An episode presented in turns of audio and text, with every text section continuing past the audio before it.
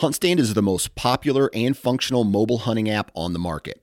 With a variety of base maps to choose from, satellite imagery that is updated every month, the ability to check the weather, no property information, and even catalog your trail cam pics, HuntStand even gives you the ability to import pins and location markers from other mobile apps. Visit huntstand.com or download wherever you download your apps. Enter discount code SN20 at checkout for 20% off. All right, guys, welcome to today's show. And joining me on the show today, I've got two buddies that they grew up together. They love to hunt together. They started a podcast and a YouTube channel, and they live in different parts of the country now. So we're going to kind of dissect that, what that looks like, how their hunts differ from one another, but then also the hunts that they enjoy doing together. So I'm really excited to have both Nick Matthias and Cole Bushore on the podcast today, and we're going to jump right into this one. Like he was doing things that were just badass. That was one of the coolest moments of my life. I was really scared, but knowing that Dan had the gun, I did have the rifle, like we would be okay.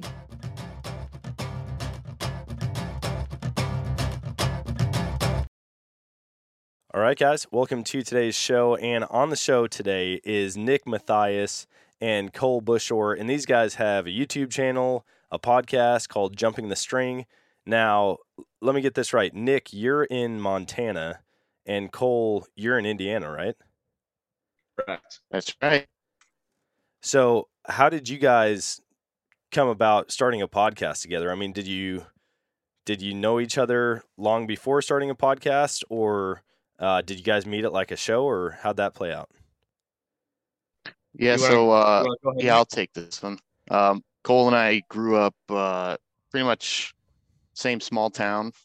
Uh, went to school together, church together, orthodontist together, um, Yeah. dentist together. I mean, we s- somehow ended up going to everything together since we were like six years old. Um, same friend group, same everything. Got um, he grew up hunting his whole life pretty much. I got into it a little later in life in my uh, later teens, but um, hunting and fishing together and um, shooting guns and partying in small small town Indiana. And then uh, I moved west about five years ago, and he's still out there. And uh, I've been wanting to start a podcast for a couple years. I think I started thinking about in 2017.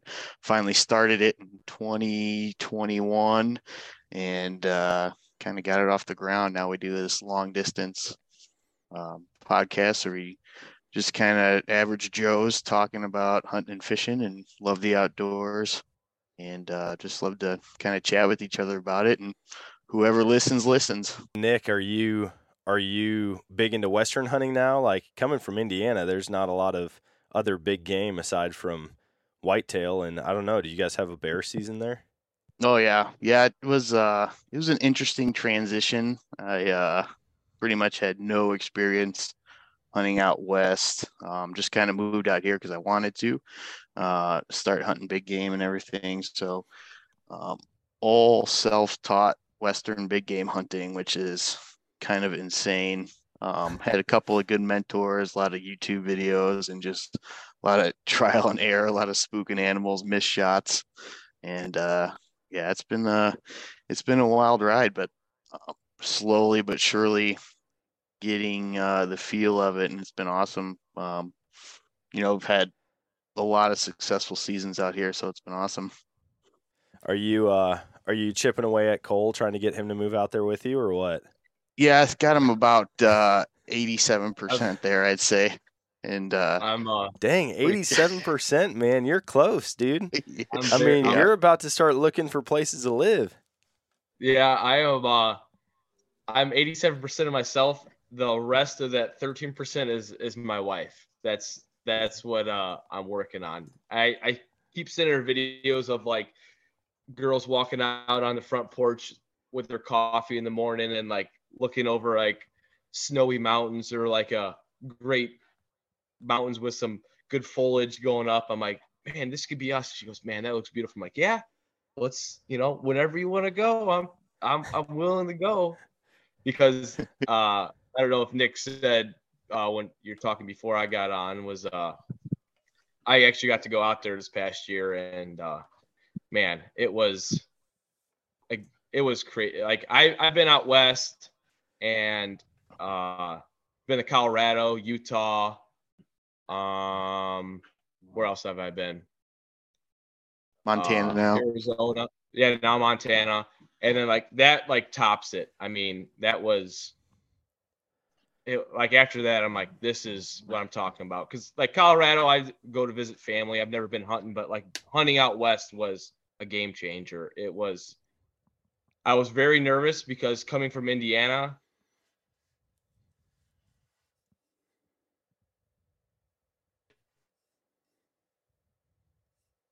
Uh oh. you know, like seeing family, but not uh back. I was okay. It ended up being okay. I got a couple wins that I had to like take a breather, but most of most of it was uh was better than I expected. I was very nervous about getting altitude sickness because we were we stayed out in the mountains for a couple days and uh I was I was hoping I wasn't at to tell Nick that uh, I had to chicken out because I was getting altitude sickness. Dude, it's no joke, man. That brings people down hard. But Yeah. I've no uh there's a company I don't it might just be called O2. But basically it's a can like a compressed can of air of oxygen Really? with like a little mask on it and you can just put it over your face and get like good oxygen. I mean like really rich oxygen Really?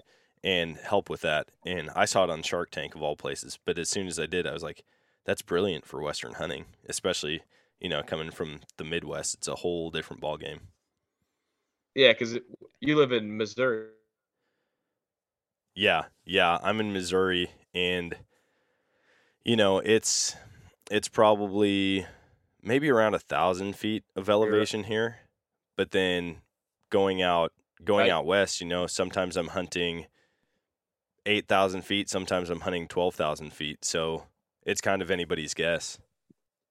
Yeah, I always tell people when they come out to uh if you're coming for a seven day hunt, do everything you absolutely can to make it a 10 day hunt. So you have time on the front end to uh you know get ready, give yourself, you know, one night at 3,500, 4,000 feet or whatever, and then uh get yourself up to that seven, eight, nine, whatever. Yeah.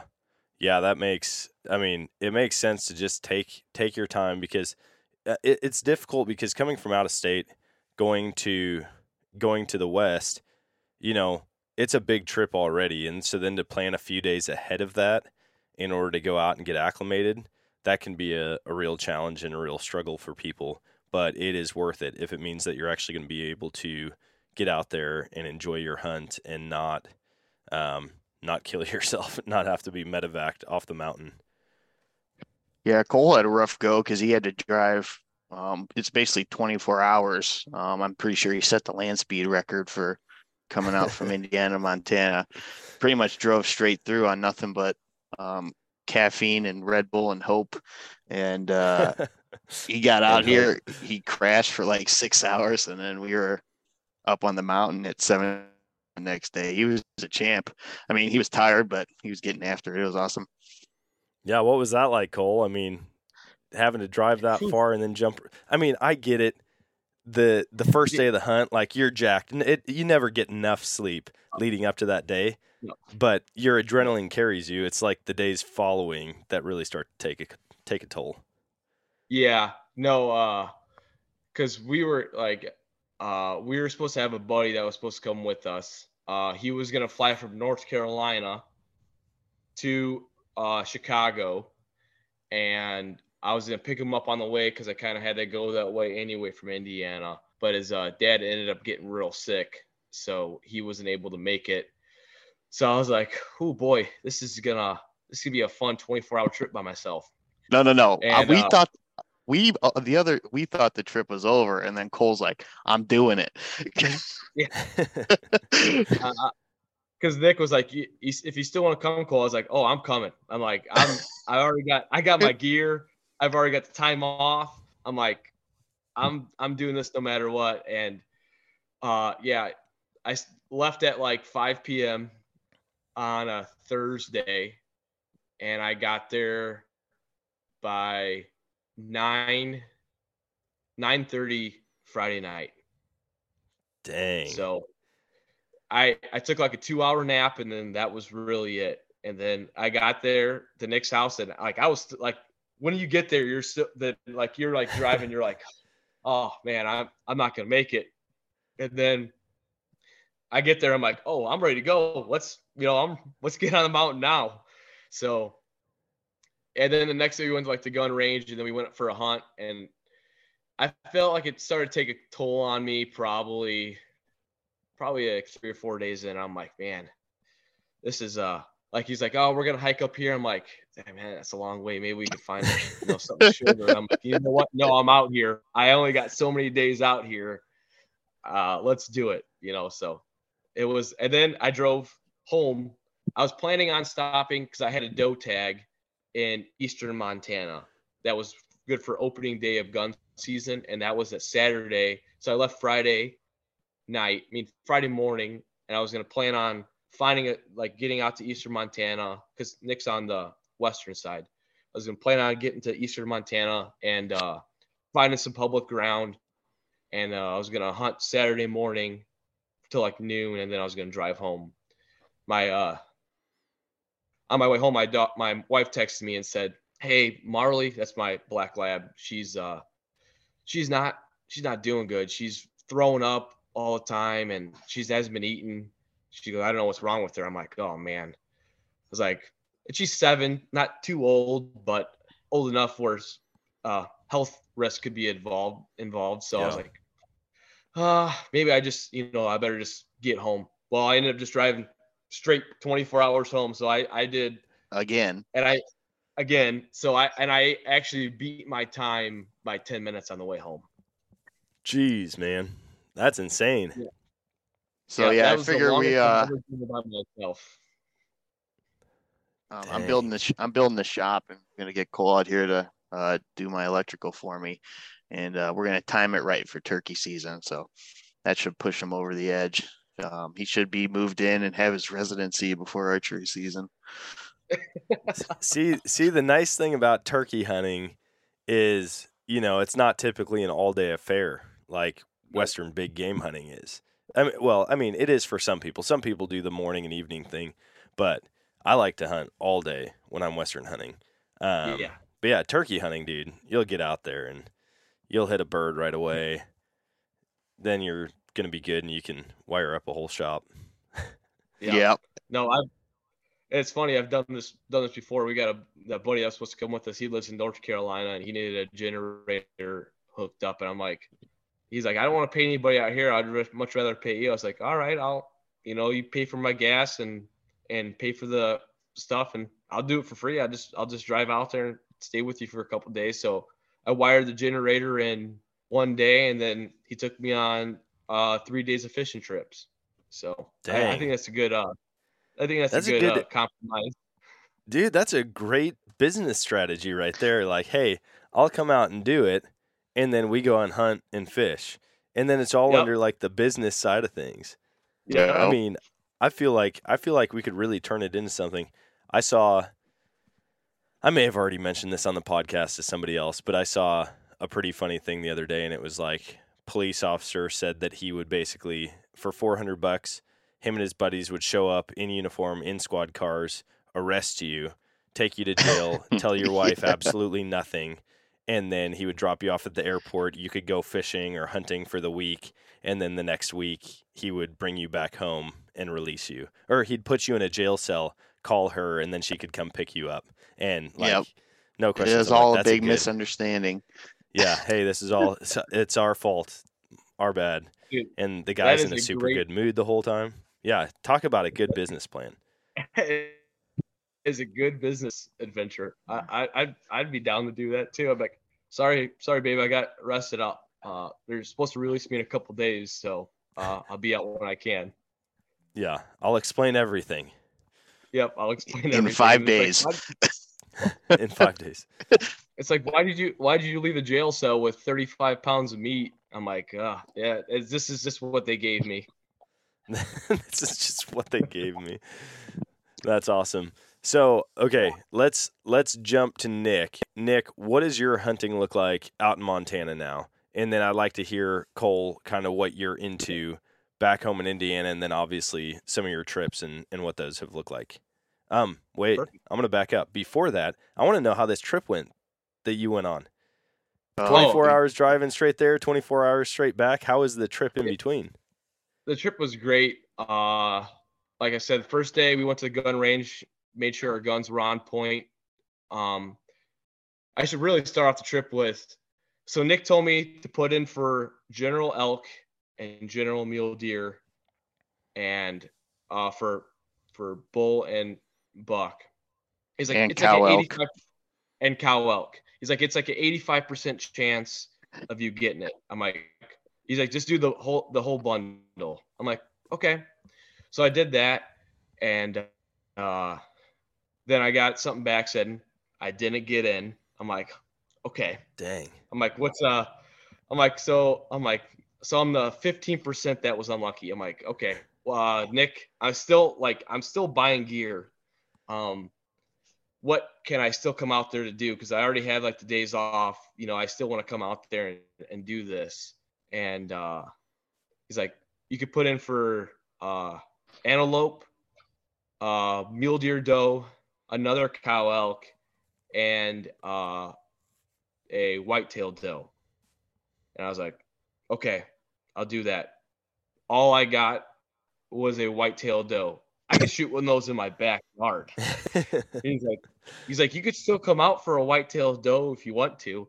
I was like, I will, but like, it, like, is there any good like over the counter options? You know, like, I, I'll I'll just do about anything to get out there. He's like, well, you could get get a a fall bear tag. I'm like, that's cool with me. And he's like, might as well get a wolf tag too, you know, if we see one. I'm like, okay. So I buy that over the counter. I have to do oh before I do that, I gotta do the bear identification course. It's like a 30 question course on is this a black bear or grizzly? Black bear gri- grizzly. Oh, yeah. So I missed one. I don't know how I missed one, but I I guess I missed one. Um They throw So, a couple werewolves that. in there. Bigfoot. So, uh, the whole like couple months ahead of time, Nick's sending me all like there's having a lot of wild wildfires. He went out opening day elk, and he said it was the smokiest he's ever like had the hunting. He goes, he couldn't. He's like it was like a fog.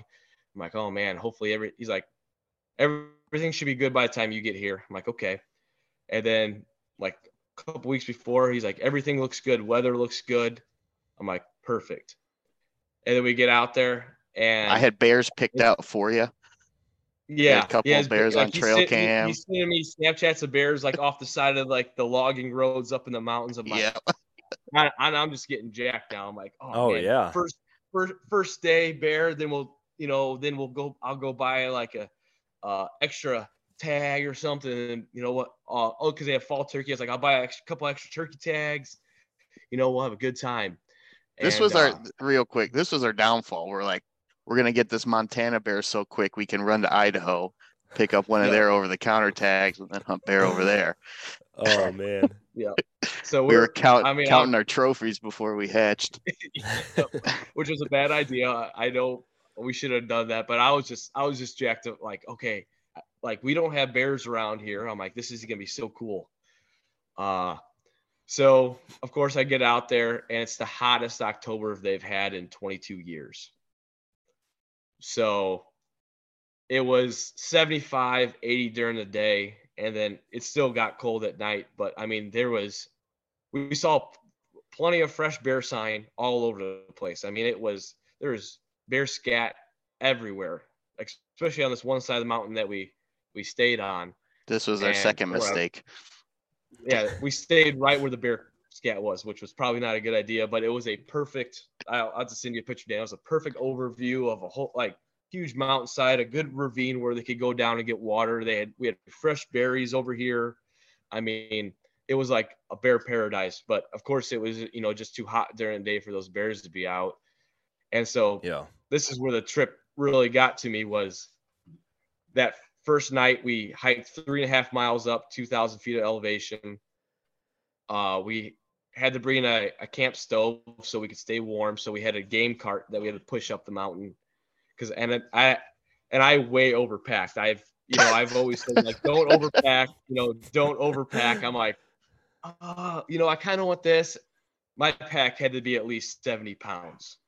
we left the mistake. we left the uh we left the trail and I'm like Cole, I'm like we can try this man, but you look like a yard sale right now already. We ain't even started yet.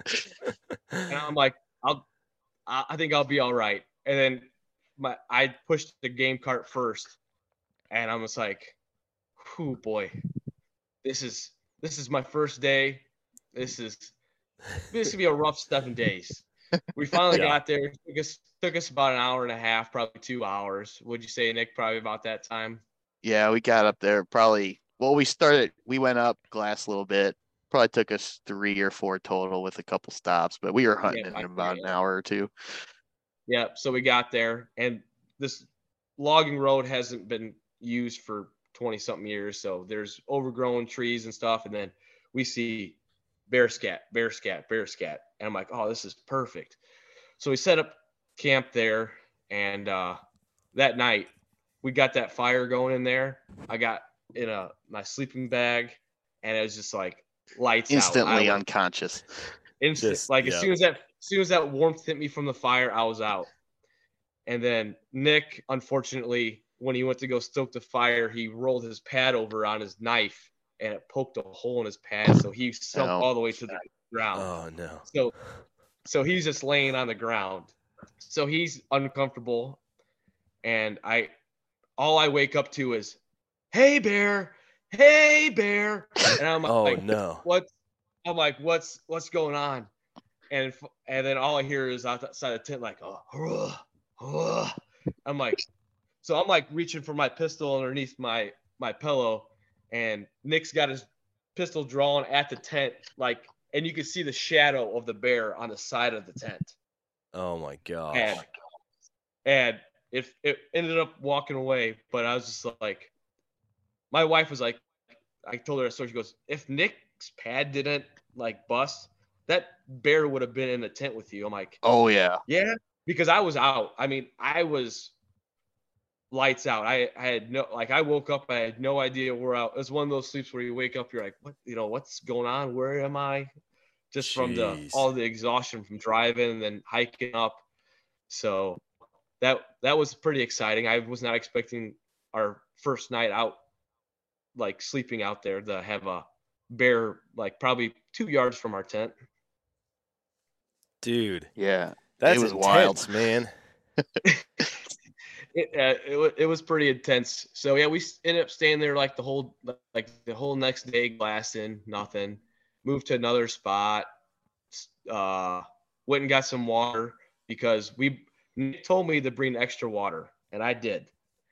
And Nick forgot his extra water, so I had to share my extra water with Nick.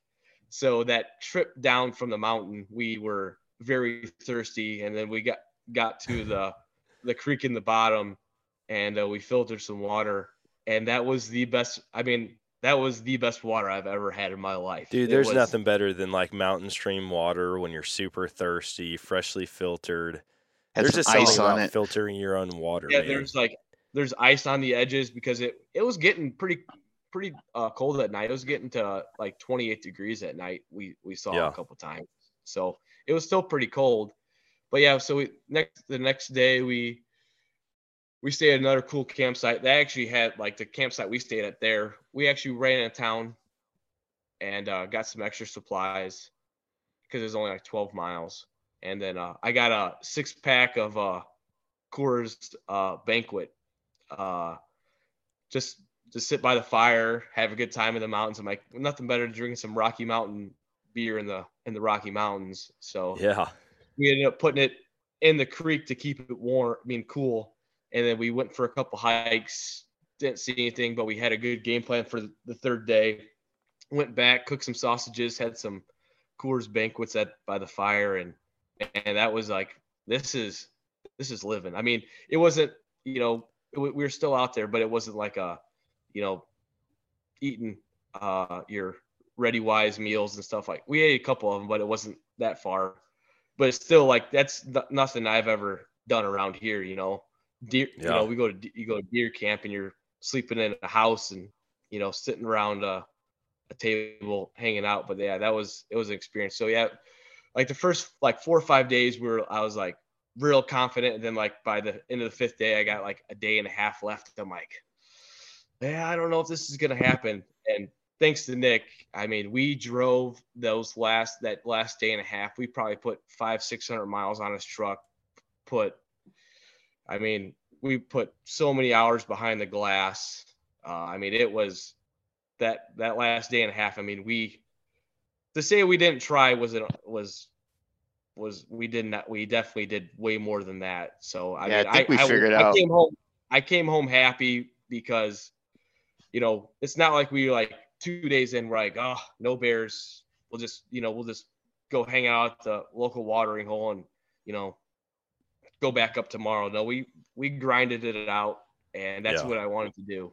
So it was a hell of a trip. I mean, I can't wait to get back out there. My wife made a joke when I got home. She said, "So did you get all your big game out west hunts out of your system?" I said, "No, this is this is just the beginning." So that just lit the fuse, baby. Yeah, yeah, it just it just lit the fuse real good. So yeah, it was, it's it was it's cool. Like Western hunting, man. It's it's different. Not that not that you can't still go out and have fun in the Midwest or out east hunting, but like when you go out west hunting and you put all these miles on in the vehicle, like driving forest roads or on foot, like there's people who do that and that's all they do without a gun. You know, they're not even hunting; they just go out there to do hiking trips. Mm-hmm. And so, yeah. like, you can have an incredible time even without doing without pulling the trigger or sending an arrow. And that's my thing. I told my buddy Chris when I got back from a mountain lion hunt, I was like, dude, you'd love it. Like, I never saw a mountain lion. The dogs got on a couple tracks, which was awesome. But I plan on going back and doing it. But even without hunting at all, like, we're going on four by four trails with my buddies Tacoma. And it's just like rock crawling our way up the mountain. We're looking around for tracks. And so, even without the hunting aspect of it, it's an amazing trip. Yeah, I I couldn't ask for anything better. It was. I can't wait to go back out where. I I always I'm already saving up for for the next big one. Hey man, thirteen yeah, percent to go, and you're just going to be living out there. Yep, I that's the thirteen percent is my wife. I just I just gotta gotta find a job, and that that'd be pretty easy with Nick out there. He could do some scouting for me. But yeah, the thirteen percent is my wife. Nice, Nick. How yeah. long? How long had you been living there and hunting out there before Cole came out to hunt with you? Yeah, so uh, this will be my fifth year out here. So last year would have been four, and we took him to my secret bear spot. Um, a guy I know shot a ton of bears out of there. I shot a boar out of there in the spring, nice boar, and uh, black bear. So we we went up there and I'm kind of kicking myself because had we not camped where we had, we probably would have shot that bear. Because, um, I mean, just from following his tracks and scat, you could pattern him. I mean, it was like every ten feet you're walking into a new pile of bear crap, and we I think we just spooked him that first night. But it was yeah. the only flat spot on the entire mountain to pitch a tent, so we kind of had to do what we had to do. Yeah, you gotta you gotta take those when you find them for sure. Yeah. Dang man, I have I I've gotten a couple bear tags, have not even come close to shooting one. We did come across some really fresh prints in the snow one time. Um, uh, up in Montana, what is the meat harvest requirements for bear? Do you have to harvest the meat on that? Because I found out in Utah, bear and mountain lion, you don't have to harvest any meat, which I thought was really bizarre. All you have to do yeah. is take the cape on those. Yeah, so uh, here in Montana, it's it's just like anywhere else elk deer. Um, you got to take the the four quarters, the back straps, tenderloins. Um, so that's the main requirement. Then you also, um, obviously, everybody wants their bear hide and skull. um, but that has to come out too. Um, the Yeah. downside to that is that can weigh another hundred pounds if you get a big boar just in the hide and skull. So, uh, Idaho, however, um, I think it's statewide, but definitely in the wilderness units. Um, it is uh, well, one you can get two bear tags for a discounted rate, which is nice. Um, and just because they have so many, they're trying to um, help out that the deer and elk numbers a little bit. But uh, you only have to pull out the hide and the skull. So, um, Okay. and that is because one, the bears over there don't taste that great, and two, um, they want you to go in 20 miles and shoot a bear, and you just are not going to be able to by yourself get a bear out 20 miles back or even with four people. So, um, they take that into consideration. So, kind of interesting. Um, I'm not sure of many places, you know, like you're saying, Utah is one of them, um, but most places, uh, including Montana, is you're pulling out all the, you know, traditionally kept meat, the four quarters, backstraps, tenderloins. Yeah. You, you had mentioned that the meat doesn't taste that great. What what is it about that area that makes it taste bad? Uh, I think it's just because they're at a higher elevation. They're getting, um, they have less food for less amount of time over there.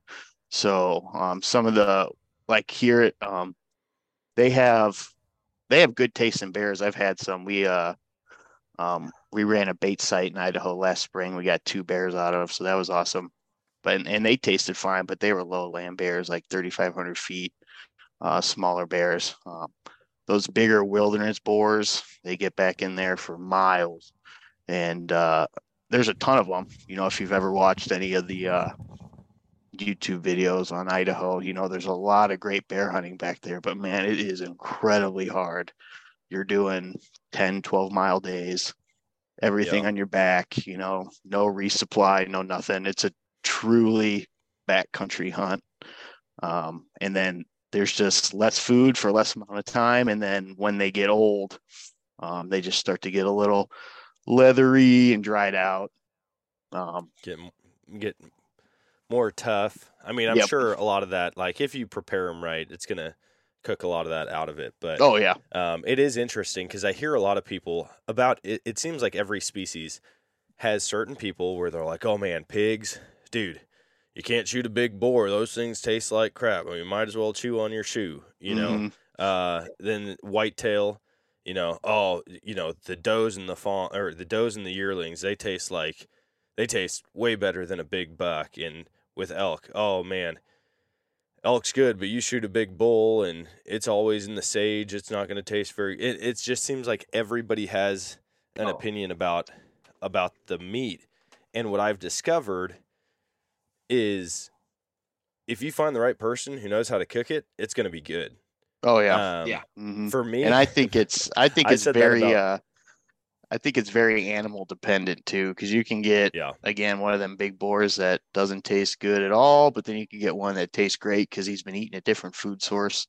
Um, yeah, just like you hear all the time, the you know the big grizzlies and brown bears in Alaska, they don't taste good because they eat so many marine resources, and then but you got people that that's all they eat. So yeah. um, is those brown and grizzly bears. So um, the bear I got, I gave Cole some to take back, and Oh. um, this It bear was is amazing. freaking phenomenal. I mean, it was crazy how fat he was.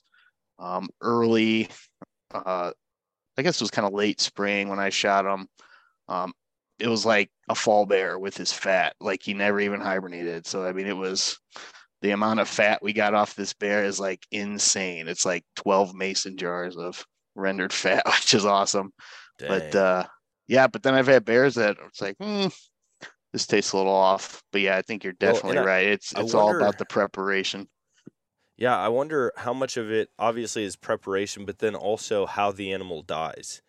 You know, because I I know with, um, like with with pigs when we used to butcher pigs, you shoot them quick, like you shoot them in the head, right? And Yep. I we would typically shoot them with a captive bolt gun or with a 22, and they just drop. But they told me, hey, listen, if you if you shoot them and they drop right away and you bleed them out quickly, you know, you get all that blood out, they're going to be really good. Whereas if you mess it up or the animal is super stressed out, that was another thing we did with the pigs is we wouldn't feed them for like the day before we were going to butcher so that they were hungry and we'd put feed out for them like right next to the fence so we could use the captive bolt gun and they'd just be so relaxed and eating the food. We wouldn't shoot them when they were stressed out and he's like you can taste that in the meat. You know, like Mhm. you can you can tell with the tenderness, with the texture, with the flavor of the meat if you kill that animal when it's totally stressed out, when it's freaking out and you're chasing it down and you have to shoot it and like there's a big difference. So I wonder how much of that is people have bad experiences with an animal that maybe they put a shot on and it didn't die right away. It ran for a while, it was stressed, they had to shoot it again.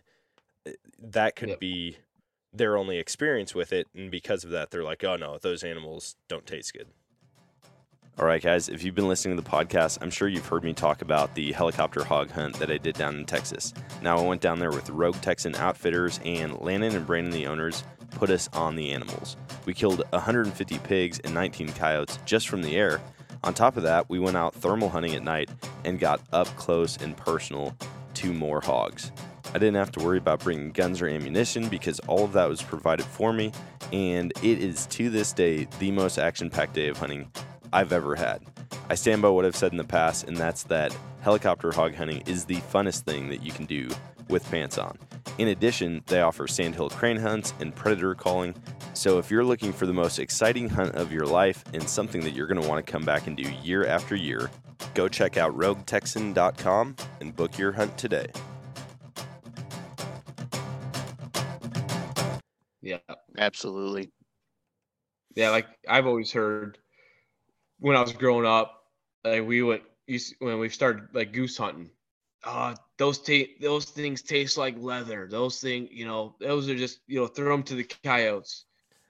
You, you, right- I don't know how I just like- forgot that in my analogy. Geese and waterfowl. Everybody complains about geese and waterfowl. Yeah. Everybody. Oh my god! Everybody's like, "Oh, that ta- it just it just tastes like liver." If you just slow cook it, get a medium rare, put some bacon on it. You know, if you want some extra flavor, those are the best tasting animals ever. I mean, it. My buddy cooked up a whole bunch of speckled bellies last year for a big party, and he just slow cooked them on his on his smoker. Got them like medium rare, little- you know, medium, and that dude, I'd eat that over over anything any day. I mean, at, right before the podcast, my buddy just dropped off a whole bunch of speckled belly meat for me because he doesn't eat it because he doesn't like it. I'm like, I'll take it. I, I, I'm not opposed to eating that because I, I love it. Anybody that doesn't like there's- waterfowl hasn't had a uh, jalapeno cream cheese uh, waterfowl popper wrapped in bacon. Dude, I Oh, just yeah. talked to somebody about that the other day. If you add bacon, cream cheese, and jalapenos to anything, it's going to taste Oh, good. Like, Yep. it doesn't matter what you're cooking. You could find the toughest, nastiest part of that animal. You throw those ingredients in with it, and you're you're in the money. Yeah, and if and if that person doesn't like it, then that person should just be a vegetarian because that's that's the best tasting meal you can have. So what's funny is like I think another part of it is just people's palates. You know, some Yeah. people j- like I get it. I'm not an onion fan. I don't like onions anyway. I I hate And- onions. I hate onions. I know people that would eat a raw onion. Like I mean they're they're possibly serial killers, but like they would eat onions anyway. And when my buddy shot his mountain goat, I ate it and I took one bite. I mean, we cooked up the back straps, we cooked up some trout that we caught up in the high streams, and the trout was amazing. That mountain goat tasted like a gut shot deer smells. I mean, like it was that Oh. it was that nasty. I kid you not. sounds- And I'm like, uh, I mean, it could be the fact that that was one tough animal. I mean, it took a lot to put that animal down. Like, it was alive for quite a while after the initial shot. And I mean, he Mhm. kept trying to make follow up shots on it. And it just seemed like it would eat the bullet and like keep going and keep going. And so, again, it goes back to the whole stress side of it. It could have been that, but that's my only experience with mountain goat. But it was enough. The flavor of that meat was enough to make me quit putting in for mountain goat. Like I don't put in for preference points for mountain goat anymore. It was that bad. And then the other one of the other guys, Josh, and this is after I'm climbing to like 12, 13,000 feet every day. You know, like we're going after these things. Yeah. And typically, when you're putting out that much energy or you're expending that much energy, everything tastes good. I couldn't Yeah. stomach it, man. I had one medallion. I was like, that's it, dude. I'm glad I didn't shoot this because then I'd feel bad if I didn't eat it. You know, like somebody's got to eat it, but Yeah, you're responsible for that now. The Yeah, other guy put it in with us. Josh, You gotta put it in your He's like- freezer, and you're just like, oh god, this is what I got to eat now. Yeah. The other guy that was with us, Josh, he was like, I don't know what you guys are complaining about. This is pretty good. And I'm like, dude, oh, do you have COVID, man? Like, can you not Yeah. taste right now? Something's going on. oh, that's that's great. Yeah, I, I've heard I've heard stories about mountain goats like that. That you like they like I even seen it on like line or like on YouTube. Like they this you could see like the shock wave, and it's just like they just like take it, and there's like kind of like just slowly move. I'm like, this looks like they just eat that thing. I think Dude, too with mountain with mountain goat and same with sheep. Um, you know, a lot of times when you shoot them, they they go tumbling, and I think that just chews up that meat and you know does like the uh, opposite of tenderizing, kind of, and can kind of get it all bloodshot and everything. Yeah. See, this one, I don't remember how many rounds he put into it. I could go back and watch the videos and count it up, but it ended, it didn't tumble, luckily. Mm-hmm. it ended up dying about four feet from a hundred foot drop though.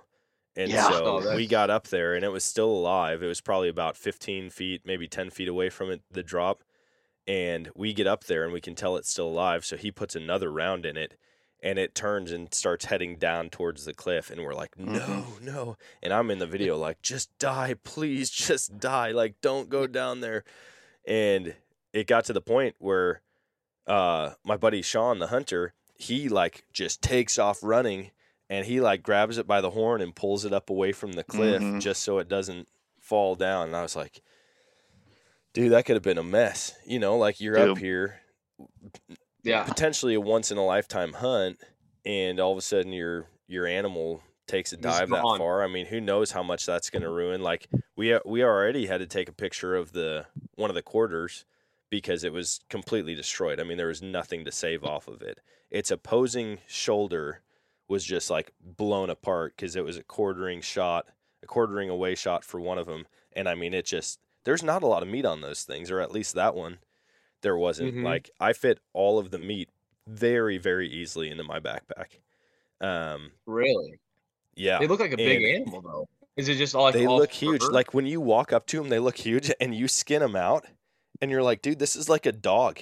I mean, it's there's there's not much, and then on top of that, the gut sack. It had the biggest gut sack in comparison to the body that I've ever seen on an animal. I mean, it was like it had a beer belly, and so I bet you, I wouldn't be surprised if it only had like. 20% of its body weight, maybe 25% was in muscle, and everything else was guts, bones, and fur.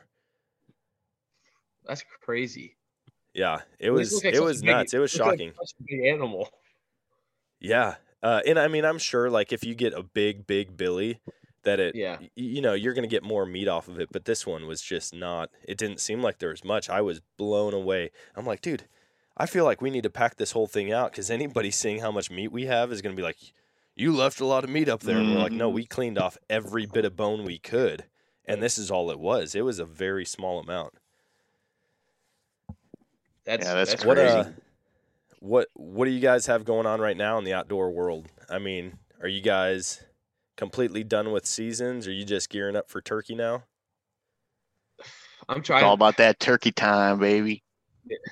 I, Are I'm you That guys very diehard favorite time turkey. of year. Hold on, are you guys diehard turkey hunters? Oh my Uh, gosh. I'm. It's probably my. I mean, we don't have much around here. I'm. I used to be a giant waterfowler. I mean, Yeah. I hunted deer for a couple years with my dad, and then he kind of got out of it. And then my buddies were all getting into the waterfowl game, and I was like, okay, I, you know, I still want to hunt my buddies. And now I'm my buddy actually had just bought a couple years ago 40 acres, like an hour from us. So we've been trying to manage that. We've had, I'll send you some pictures after the fact of some bucks that we had, and uh, we've been trying to manage it, trying to, you know, got we got the whole surveillance all like we have like i think we got like 15 cameras on this 40 acres just because it's so thick i mean there is thickets everywhere so i've been getting really back into uh the whitetail game uh i i listened to your buddy your podcast with the louisiana guy about saddle hunting and i just got into saddle hunting this year and i'm absolutely in love with it it's the It's a game changer, isn't it best it? thing since sliced bread. Oh, it is. It's amazing. we I- live we turkey hunting uh, here at Jumping String. Um, having shot bear, elk, uh, all the deer, it's still my favorite. It's uh, Turkey is still your turkey favorite, huh? is.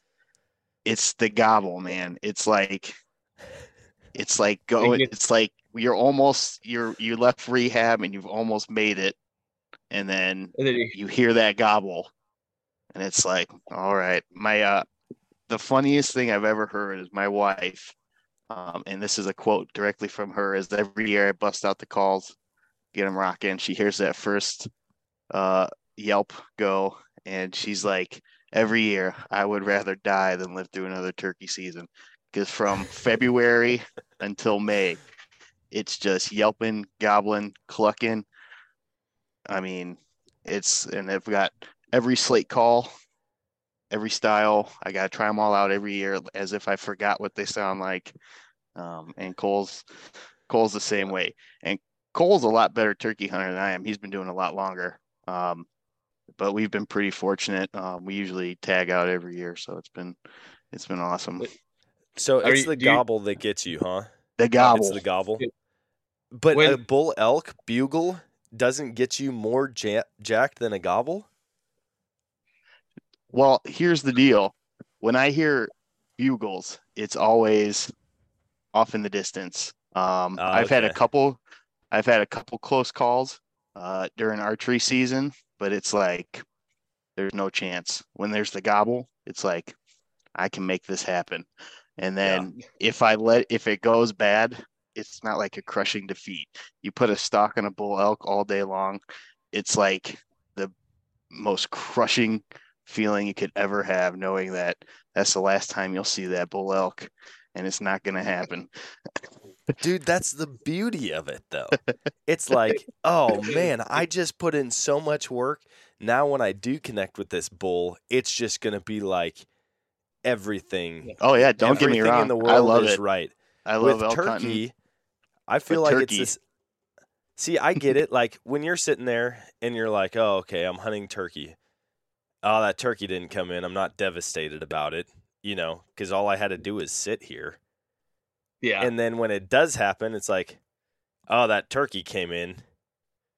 And all I did was sit here, you know, like that's my thing with it. Eh, I mean, Cole, you've listened to the podcast. Nick, I don't know how much you've listened to it.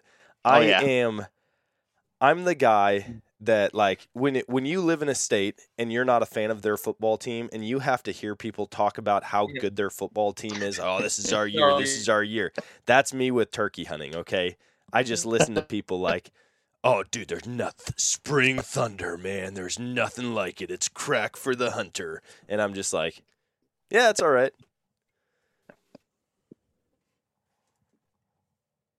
But yeah, I'm like, I just, I don't know what it is. I, I, I don't want you guys to be deceived by this because Right. I have been getting more into turkey hunting lately, right?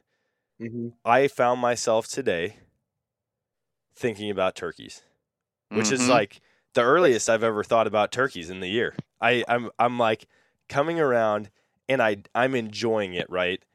I've always enjoyed it, but yeah. now I'm actually like, okay, it's gonna be fun. I am looking forward to those spring Dan? mornings where I'm sitting there. Dan, and it's okay. hopefully- We've all been where you are. Um, we have a group called TA. Uh, we meet every Thursday at seven. Um, you're welcome to join us. We talk turkeys. no, I. I One mean, day, that's, man. That's how it was. One day I'll be that's a how it diehard turkey hunter. Yeah. Well, now you got your property. You guys, once you get those that first turkey on your own property, it's it's a game changer. Oh, listen, man. That. Oh, okay. Whew. Dude, I almost panicked there for a second. I was like, no, I was thinking about. It, I'm like, a turkey's going to be the first animal I kill on my property. I'm like, no, no, no, no, no, no, no, no, no.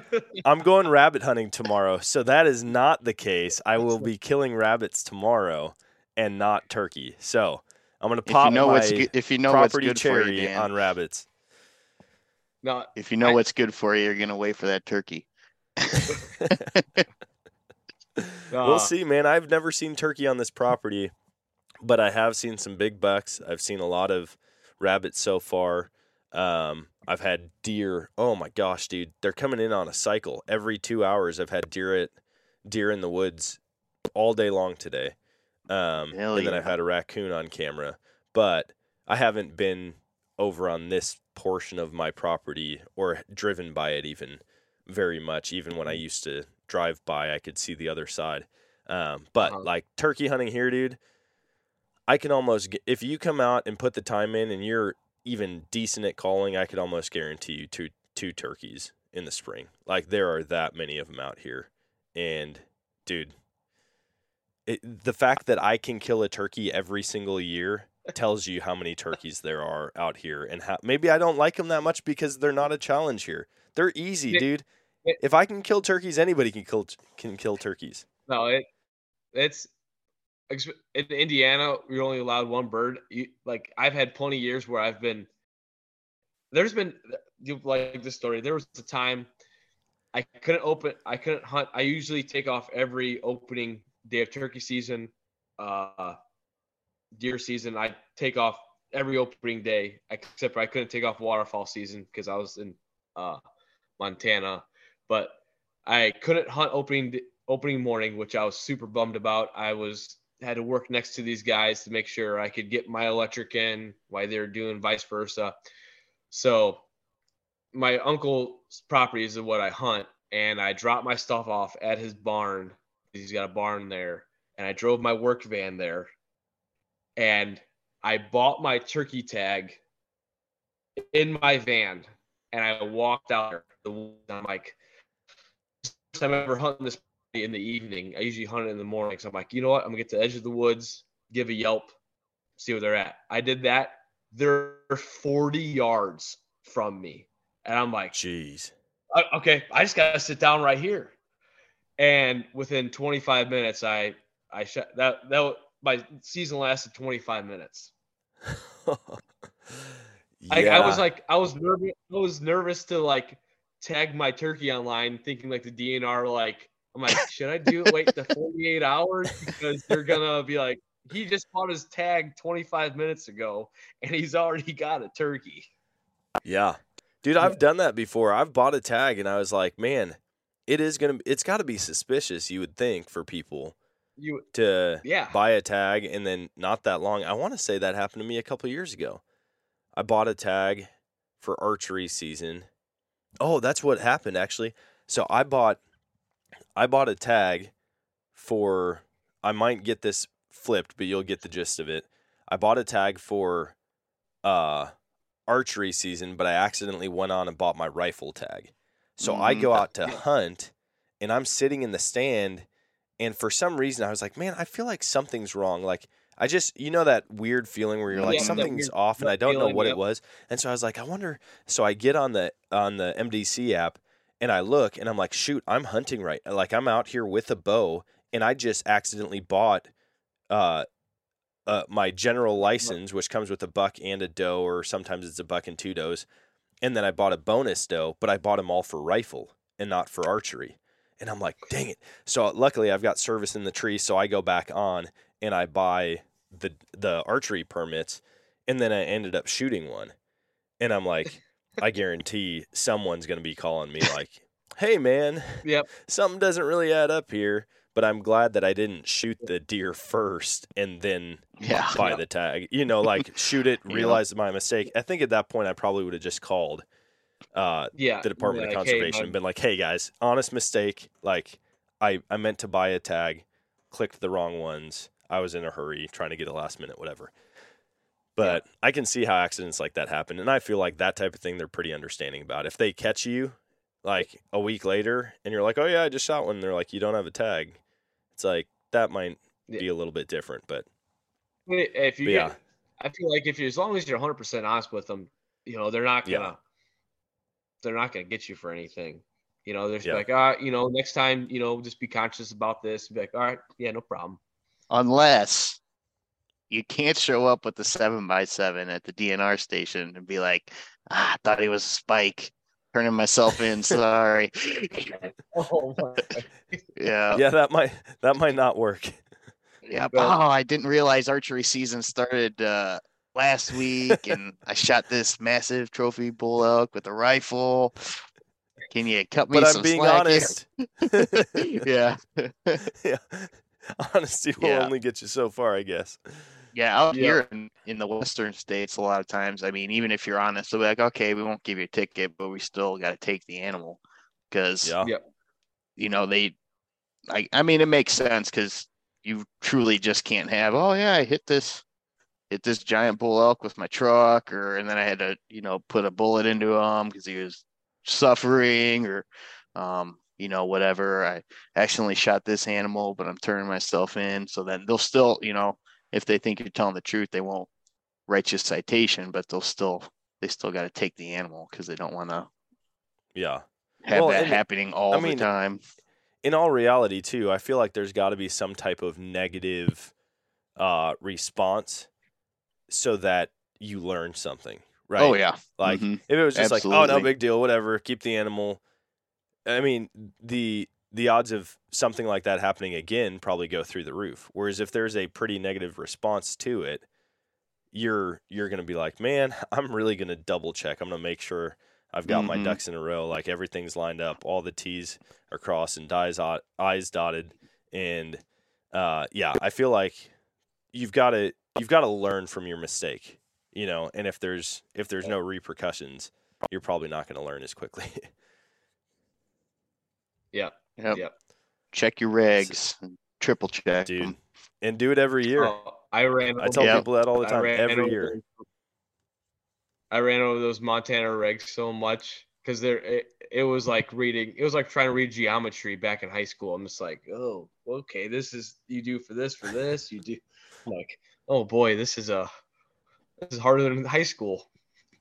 dude when you first pick up one of those western regulation books like you almost Mhm. need a regulation book to explain the regulation book i mean it's you need. it's it's pretty overwhelming I need one of those uh those guy those dummy guides to you know like they always used to come up with dummy guide the electrical or something like that dummy guide to western western big game hunting how to how to read the regs yeah How to wake of how to wake up during a bear attack on time for dummies. yeah That's what they should do. They should have the different categories so you know how it'll say like deer and then it's the next 5 pages and then elk is the next 7 pages and then it what it should be like, hey, flip to page 85 if you're an idiot and are going to have a hard time with this. All right, this is exactly what you need to know to be legal. no. Now go Yeah. ahead and pick your unit. Now go ahead and apply whatever. Yeah. Yeah. That's funny. So uh what what's the next or what's on the agenda for this year for you guys? Any uh big hunts planned or what are you guys putting in for? uh just i really wish we could get some ice here in indiana it's been a pretty mild winter we've just had a i'm a real big ice fisherman i love doing that um i really want to my i got still talking over with the wife about i either want to go back out to montana or i got a couple cousins in colorado that are actually on the swat team and uh, they got a lot of hunting buddies out there so they invited me out to go to colorado so I gotta talk to him soon, kind of get something straightened out. Like now that I get all my like out like my big game stuff, like I'm ready. You know, that's that's the biggest part is just getting all your gear. You know, Yeah. and then uh so trying to try that. Me and my buddy are actually that had that property. We're planning on doing a little bit more management this year.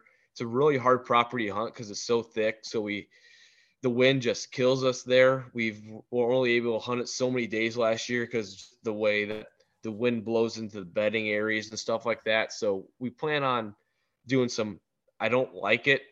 Uh, the like big scent proof box blinds. We want to do a couple of those. I like. I'm old school. I just want to sit in a tree, and Yeah. hopefully something comes past, you know.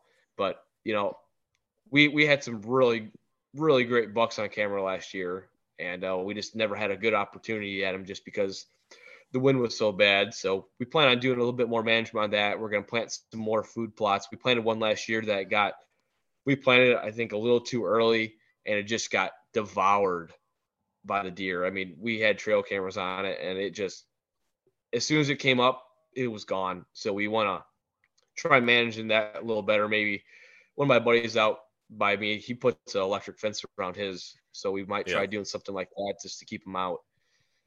Other than that, I really I haven't shot. This might you might just want to kick me off the podcast right now. I have not shot a whitetail buck since I was a I'm 29, so I haven't shot one since I was 18. I just I've had I found when I finally got back into it, I just I was like, you know what? I'm just gonna go after. I'm gonna shoot some does. So I've shot plenty of does, but I'm like just gonna go after the big one. Just I'm going for an absolute giant. And now I'm to a point. I'm like, as long as it's mature, I don't really care how big it is. You know, it could be a small eight by eight, but as- as long as it's mature, that's what I'm going for. dude and that's So, fine i that's- mean if you if you've got a dry spell like that i mean nobody's gonna give you a hard time No. for that as long as the criteria is set by you you know and that's what i try to get across to people all the time. Like it doesn't matter what everybody else says what youtube shows what the people on instagram say like shoot what makes you happy you know? And if you're hunting property with other people get on board with a management plan so don't just shoot whatever but if Yep. if they're if they're on board with it and they're like dude if you want to shoot it if if it gets your heart racing go for it you know Yep. i'm fine That's with that i think i think everybody should just instead of limiting themselves because of what they think others are going to say every Yeah. here's the deal no matter what deer you shoot unless it's like a state record people are Mhm. going to be like ah he probably could have been bigger next year you know Yep. there's Mhm. always going to be that guy a short So- D three on his left side. Yeah, if you're Yeah. waiting to shoot a deer that everybody's going to be happy with, you're never going to Yeah, shoot a deer because you're Yeah. like nothing's ever going to make everyone happy. Well, that's why I was, you know, from you know that one time that actually you could probably see him right there. That's that's the last I killed. Um, yeah, after that, I'm like, I you know I was always I was 18. I was didn't know anything. Like I knew okay, this is hunting season. I'm gonna go out there and hunt as many days as I can, and one's got to walk past me. And I was like, and I was watching all these hunting shows, food plots, shoot big deer. So I'm like, okay, food plots, bringing big deer. All I'm shooting is big deer. I've had plenty of deer opportunities, but like, th- this is how I'm gonna do it. Just big deer, big deer. That's that's all anybody cares about. Now that I'm older, I'm just like, as long as like and the shows I've been watching right now are you know like I don't know if you ever Broken Point on YouTube. They just shoot mature deer or or nice deer. And that's all I want. That's you know our rule on my buddy's property is is if you would mount it or you're happy with it, that's you know that's that's what you can shoot. Yeah. Shoot it and be like, ah, maybe I should have waited. You know, don't as long as it makes you happy and you you be like, oh, I'm gonna get this thing mounted, or you know, I, I can't wait to hang the skull, the European mount on my wall. That's that's what gets me going. That's and that's all I'm looking for is something that's just gonna get my heart racing and and make me happy. yeah, But No, that's like cool. I was I was just always like 170 and up. That's that was in my mind in high school. Oh, bro, I would have to move to a different state, man. I never Yeah. see those deer. Yeah. Well, that's that's the thing. My my uncle, he he's the one that farms most of the property. Uh, we live on a family farm of uh, I don't live on it now, but my mom and dad do of two thousand acres.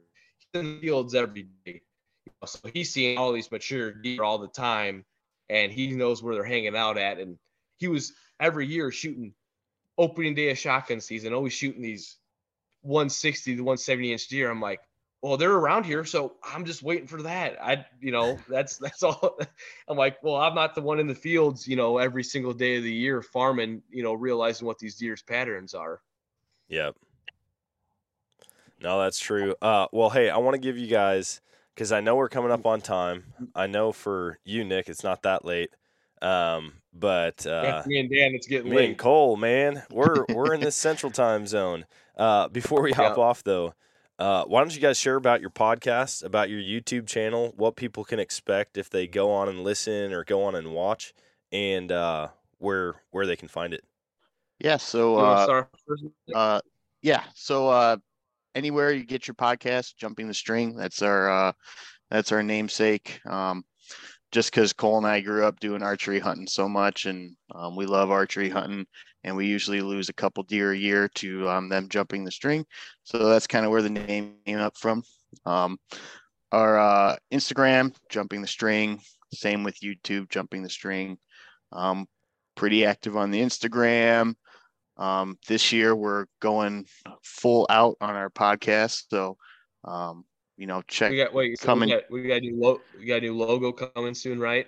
Yep, yep, we're going going all out on it. So uh, yeah, if you uh, um, want to check us out, jumping the string, um, we've got uh, turkey hunt coming up. Obviously, we've got a awesome turkey video on our YouTube. Um, That's already on there. Yep. Yep, it's already out. Uh, our buddy Jeremy shoots a turkey in the breastplate, and the arrow bounces off. Um, so that's pretty interesting. And uh, we've got a uh, awesome pack rafting video from uh, Wilderness Trip. Um, our friend Ro and uh, our wives did uh, two years ago now. So if you're into the the wilderness stuff, backcountry stuff, that was a seven day uh, 60 mile backcountry travel on foot and pack raft, and that was pretty awesome. So, some cool videos out, more to come. Cole's got his bear Yeah. hunt from last fall that'll be coming out shortly, and Yeah. uh, we got uh, we got spring bear in Montana coming out. We got spring bear in Idaho coming up, um, and then it's turkey time, baby. See, here's the deal, man. I just right now realize I can prove that turkey hunting isn't as important to you as you think it is because your podcast and your YouTube channel are called Jumpin' the String and not I Do It for the Gobble. hey, we love all types of hunting. Turkey hunting's my personal favorite. Um, uh, we would be more into archery, but Cole keeps setting us back. He, uh, we got an episode, uh, if you can find it. Um, Cole, uh, Cole glued his arrow inserts in backwards and then proceeded to shoot them all. And uh, he got a shotgun pattern essentially out of his bow. So, uh, Oh Yeah. my gosh. So It was a. Cole set us back a- a couple times. But Wait, how do uh, you glue your arrow insert in backwards? So, I, have you ever heard of vector arrows? Yeah. They're now uh, method the- archery now, I believe. Are they? Yep, they Uh, got did a name so- change actually. So, they send you a. I could, so you can see it for. Uh, they send you this black, this metal sleeve Oh, that okay, I goes see. over it. Yep. Well, I thought, you know, men don't read direction. I thought because there's an insert that goes inside of it. I thought you put the insert in this and you slide it on like that.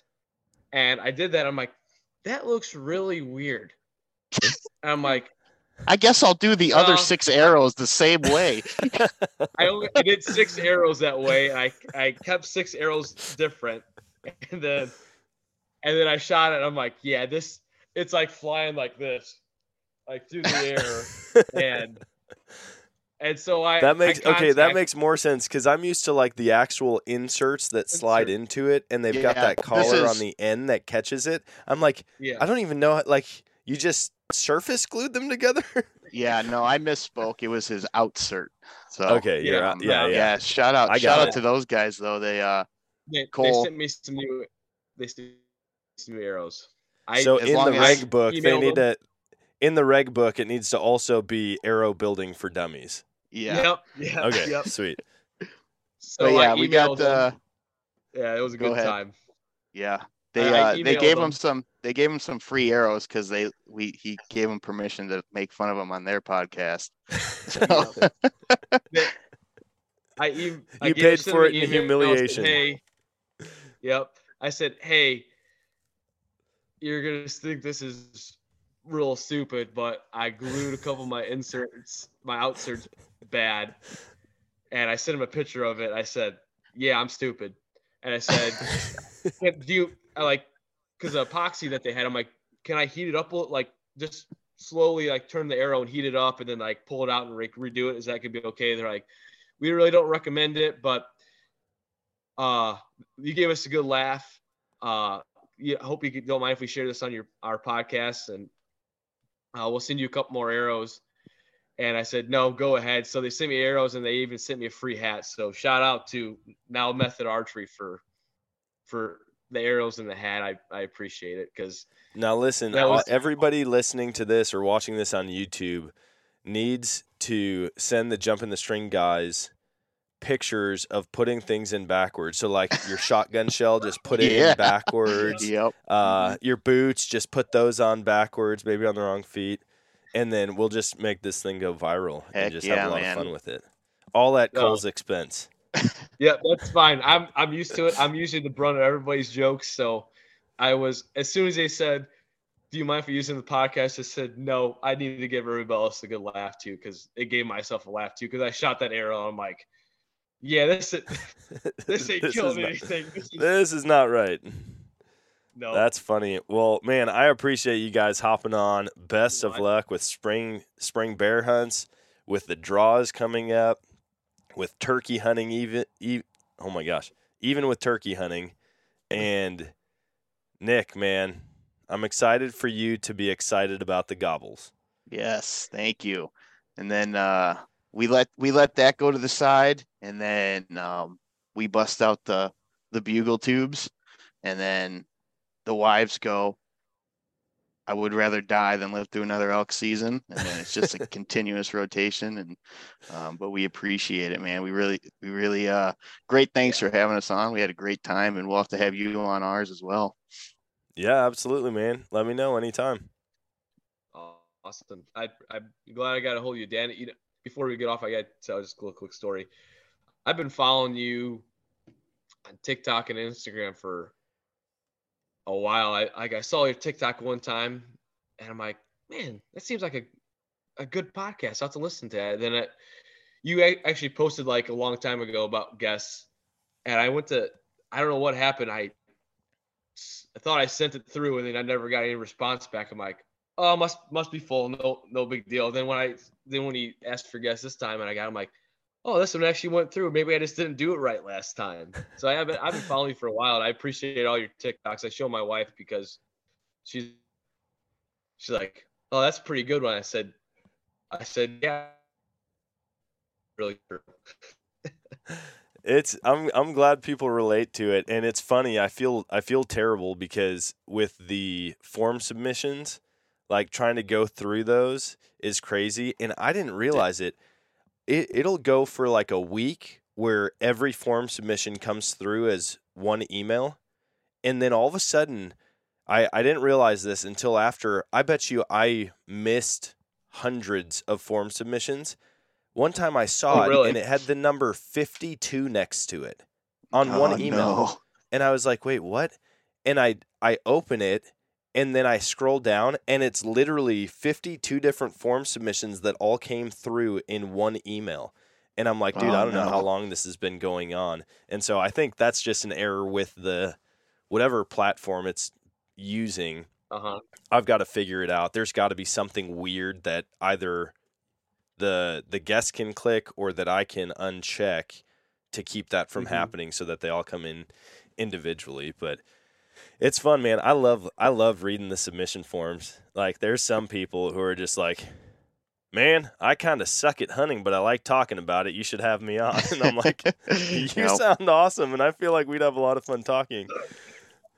Yeah, that's our big But- thing is we're just a couple average Joes. You know, we're not in it to to be famous or make a bunch of money. We're just average guys that love to hunt and talk about it and laugh at each other, laugh at Cole, um, tell stories about Cole.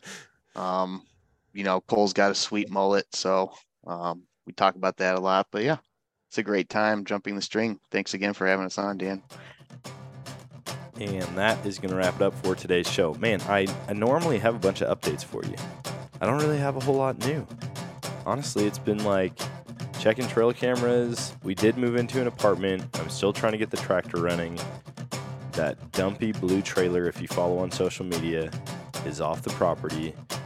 But really, the next big thing, I'm just hoping to get that tractor running soon so that I can start getting food plots in uh, here this spring. I know it's been a little bit warmer, but I know winter's not over yet here. So, um, yeah, that's basically it. Hoping to find some more sheds, do some trips. Ooh, actually, I do have a couple updates. So, my buddy Brian and I are going to head down to Colorado. We're going to shed hunt Colorado, New Mexico, and Arizona with Stephen Walker. He's a guy I've had on the podcast a couple times, as well as the Western Rookie podcast. And I'm really looking forward to that trip. So that's going to be fun. We're also going to go down and see Scout, see how his training's coming along. He does have an eye issue right now, which they're going to get that looked at. But we're going to go hang out with uh, Best Retrievers down there in Texas. And then also, I'm probably going to bump over with Landon and Brandon from Rogue Texan Outfitters and do another helicopter hog hunt. So I said there wasn't a lot of updates. That's quite a few updates. Anyways, I think that's all I got for you guys today. So until next time, always choose adventure and God bless.